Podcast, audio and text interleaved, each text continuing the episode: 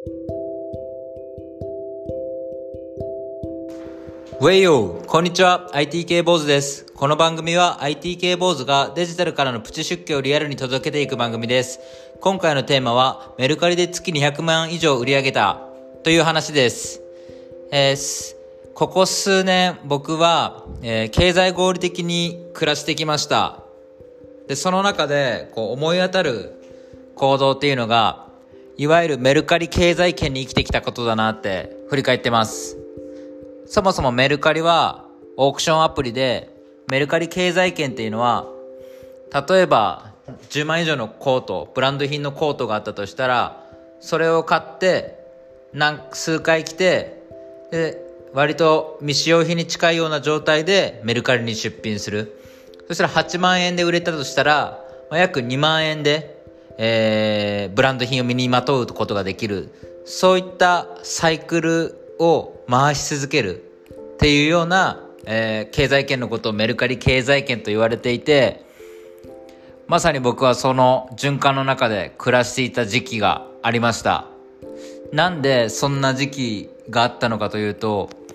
えー、フリーランス2年目ぐらいの時期に、こう貯金もなくて、月収も10万もいかないような状況で、当時一人、当時というか今もですけど、一人暮らしをしてたので、月末には家賃を支払わないといけないような状況でした。で、その中でどうやったら仕事もない中で、こう、お金をすぐに、えー、手に入ることができるかなってなった時に、まずは家のもの、本とか家電とか、そういったものを売っていこうと、えー、メルカリを使い始めました。でちょうどその時、メルカリが伸び始めてた時期で、まあ、今より出品者が少ない分、出品したら結構反応が良くて、出せば8割ぐらいの可能性で売れるっていうような状況でした。で、そうした状況が続いていたタイミングで、知り合いの人から、小野さんオークションこれ販売できますか？っていうような依頼が来ました。別に周りの人にオークション得意ですっていうようなことを伝えてたわけじゃないんですけどなんかそういった依頼が来てでちょうど、まあ、僕もこうメルカリでその出品してこう流れみたいなのが分かってたので「はいいいですよ」っていうような形で請け負いましたでその請け負った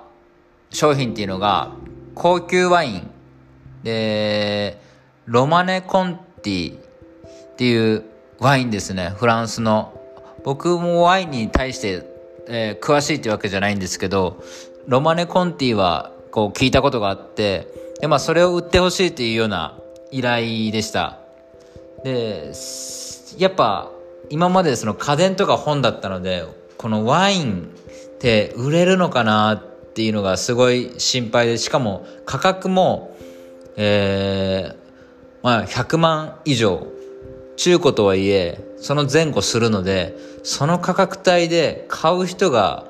いるのかなっていう、えー、出品したものの、出品したものは当然新品なんですけど、売るのかなっていうので、まあ、ちょっと心配だったんですけど、まあ、約1週間前後ですね、えー、無事に、えー、売ることができて、まあ、その仕事は一応、えー、終えることができました。で、なんかその時に、えー、多分買った人中国人の人だったんですけど、こう、オークション経済、まあメルカリ経済圏ってすごいなっていうふうに肌で実感して、で、これをうまく使えば、なんでしょう、手持ちのお金がそんなに減らずに暮らすことが、生活することができるなっていうふうに気がついて、こう、書籍とか、まあ、新品で買って数日内で読んで、まあ、それをすぐメルカリで出品するっていうようなサイクルで生きてました。で、なんかそれをずっと続けていくと、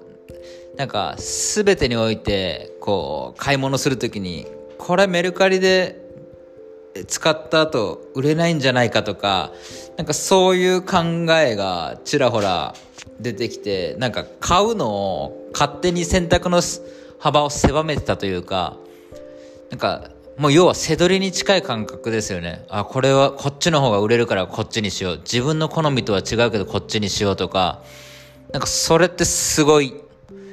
えっ、と、虚しくなったんですよね。そういうブランド、結局ブランド志向が強いから、あの、メルカリとか、なんかそうなると、なんかすごい勝手に自分で可能性の幅を縮めてて、すごい良くないなっていうふうに気がついた、気がついたのが、まあ、少し前ですね。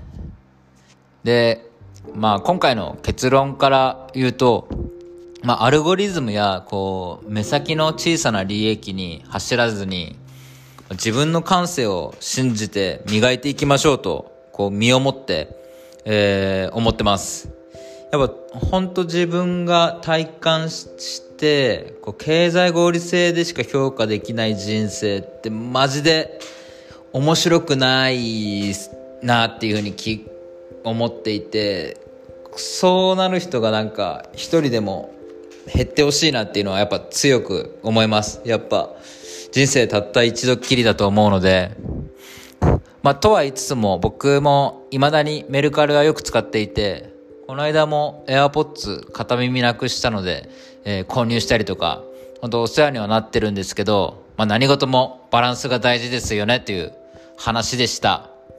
えー、とは言いつつまだまだ修行中なので、しっかり、えー、精進していきたいと思う ITK 坊主でした。